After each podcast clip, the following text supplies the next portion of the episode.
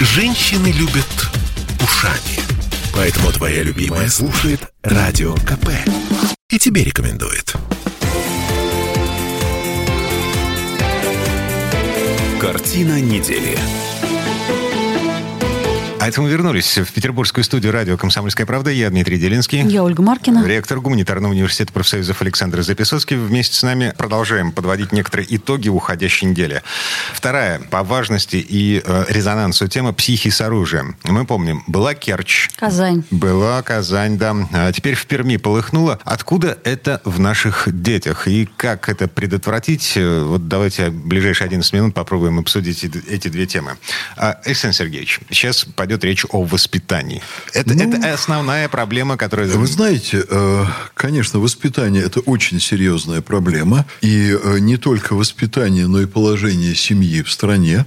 Вот я в Российской Академии Наук участвовал в работе группы академика Богомолова на протяжении ряда лет. Это наш виднейший экономист. И я туда писал обычно в его работы, в, его, в работы его группы, в книге я писал ту или иную главу, ближе там к моему профилю, но я читал и все остальное остальное, что там было. Сейчас у меня нет самых последних данных, но то, что я видел несколько лет назад в ходе вот работы в этих коллективах, потрясающая статистика по чудовищному положению семьи. Что вы имеете в виду под положением семьи? А вот какие параметры не возьми, семейного благополучия. Они есть, они меряются. Они... Вы имеете в виду финансовые? Вы знаете что, я имею в виду даже не финансовые. Например, семейное насилие. Домашнее насилие там, мужчин над женами, угу. насилие над детьми, избиение детей и так далее. К примеру, алкоголизм. Вот есть набор стандартных социальных болезней, которые мониторятся во всем мире. Так вот, какую семейную проблему не возьми, Россия У в Европе, угу. Россия в Европе не просто все есть, а либо на худшей позиции в Европе, угу. либо на предпоследний. Понятно. Вот так, вторая, третья позиция от конца. То есть, чудовищное положение в семье. Вот я понимаю, у нас Следственный комитет как-то Александр Иванович Бастрыкин выступал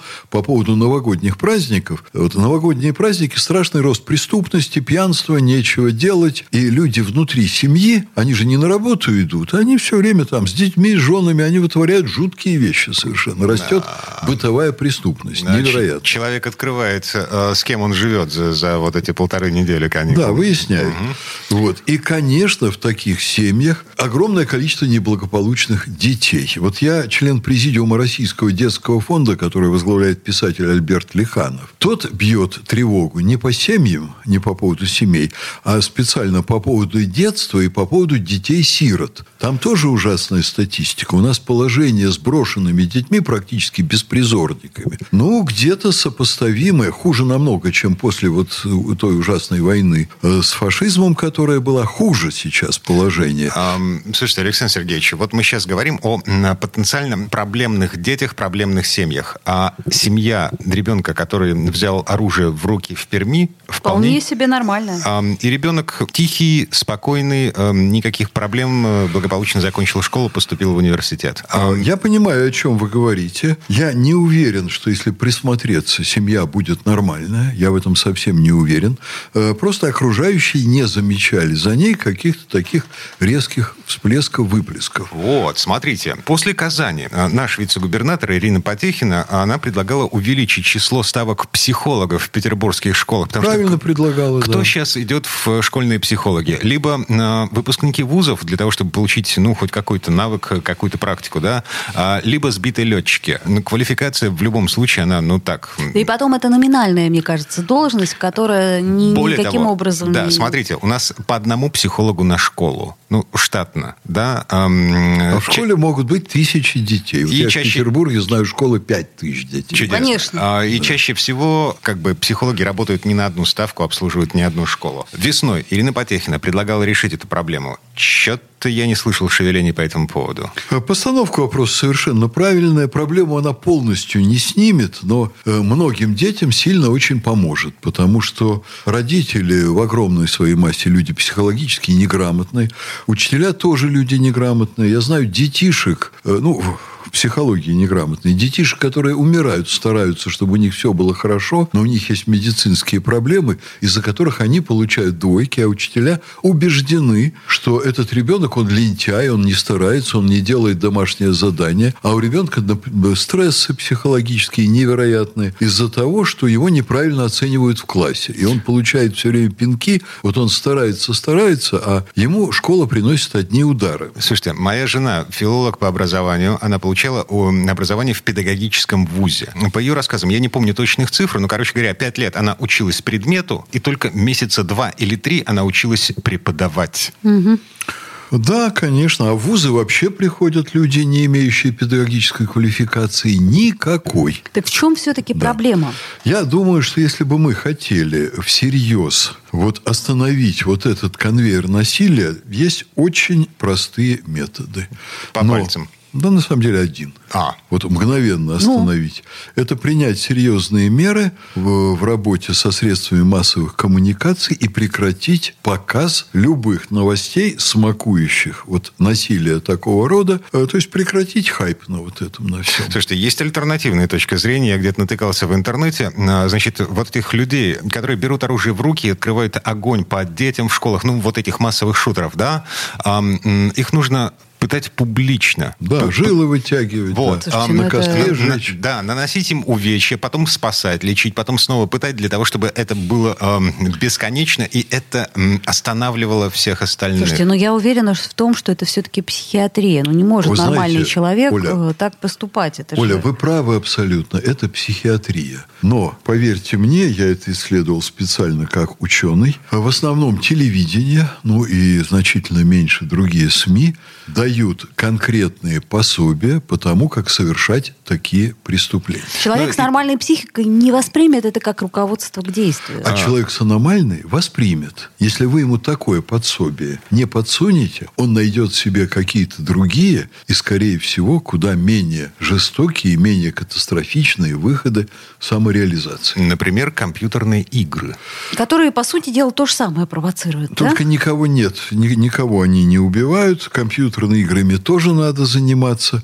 Но, конечно, в школах всегда и в советское время были дети-хулиганы. Были? Да, ребенок э, вот с отклоняющимися психическими качествами мог там, простите меня, учительница в зад всадить э, перо ручки. Легко. Ой, слушайте, я учился в школе, которая стояла где-то метрах в 400, наверное, от коррекционной школы. Мы обходили коррекционную школу стороной за квартал. Да. Угу. Да, это есть такие дети. Их надо обходить за квартал одним, и другим людям надо с ними работать, психологом, психиатром и так далее. Но современное телевидение в первую очередь подталкивает к совершению преступлений вот по определенному образцу. Это методички. Как брать ружье, как получать разрешение, вот как вот этот сделал стрелок. И человек на короткое время становится героем для толпы. К нему присвоено, приковано огромное внимание внимание. Не тот, конечно, которого вот как сейчас подстрелили, он лежит в коме. А сейчас вот, когда это все смакуется СМИ, и в первую очередь, подчеркиваю, телевидением, самое сильно действующее в этом плане СМИ, тысячи и тысячи нервно больных людей, молодежи, детей, они это смотрят, впитывают, и существует огромная вероятность, что они дальше будут действовать совершенно по этим образцам. Александр Сергеевич, как вы себе представляете 16-летнего, 17-летнего подростка, смотрящего телевизор? Mm. Я Интернет не, смотрят. Вот. Так стало быть, запретить все? Запретить то, что фактически по существу является пропагандой насилия. Mm, вот ну, все... это же практически все тогда Нет. новости запретить. Ну, зачем же? В последнее время многое улучшилось, потому что, э, видимо, руководство страны, которое имеет влияние на эти процессы, оно все же многое видит. Но я вам скажу, что э, я очень запомнил тоже один случай, который я специально исследовал. Патриарх, это уже было давно, может быть, лет 10-12 назад, пригласил к себе руководителей российских СМИ. В первую очередь там были руководители ведущих федеральных каналов. Так. И он их спросил, что же вы делаете с людьми? Вот вы им вот это показываете, все это на них отрицательно влияет, они совершают угу. ужасные вещи. Угу, угу. Они ему хором сказали, не, мы ничего не стимулируем, мы просто показываем жизнь такой, какая она есть. Я бы за Дом-2 анафеме бы предавала. Это давняя точка зрения, вот, и как вы понимаете, с момента появления этой телепрограммы я придерживаюсь точно такой же. Ну, не на костер и не пытать, как тут Дима говорит. Но, конечно, это безобразие вопиющее. Но один из вот этих крупных руководителей СМИ, крупнейших, поехал сразу от патриарха. Они патриарху сказали, мы зеркало жизни. И дальше он прочел там лекцию. Я, когда ее увидел, ну, я испытывал очень своеобразные эмоции. Он рассказывал, что настоящие учителя сегодня – это не учителя в школе, а это мы, это телевидение. Потому что учителя в школе ребенок может послать и сказать, а кто ты такой, чтобы мне тут читать нотации. А телевидение ты не пошлешь, потому что телевидение развлекает. И дальше он рассказывает, что вот когда страна была в ступоре, 91 год, надо было отбросить коммунистические ценности и какие-то новые ценности людям обрести, взять, присвоить, которых не было при социализме. Вот они, этот телеканал, я думаю, что вы догадаетесь, кто, мы начали создавать сериалы, в которых наши сценаристы проигрывали модели жизни сегодняшней и то, как в них поступать, и чем это дело закончится. Проституция, воровство, предательство друзей, убийство. Мы стали создавать сериалы, в которых все конкретные модели, значит, они проговаривались. Когда человек это смотрит, он учится, но он это не осознает, потому что он думает, что он в этот момент развлекается, а это все его пропитывает. И, в общем-то, я с ним согласился. Это все абсолютно вот так работает. Давно я не смотрела, видимо, телевизор. Я даже не очень понимаю, а, а, какой... а вы интеллигентная женщина. В общем, а, Александр Записоцкий, ректор гуманитарного университета профсоюзов э, за цензуру. Так и запишем. Правильно, вот так и запишите. Я за серьезнейшую цензуру, профессиональную цензуру, примерно как в Англии. Вернемся буквально через пару минут. Картина недели.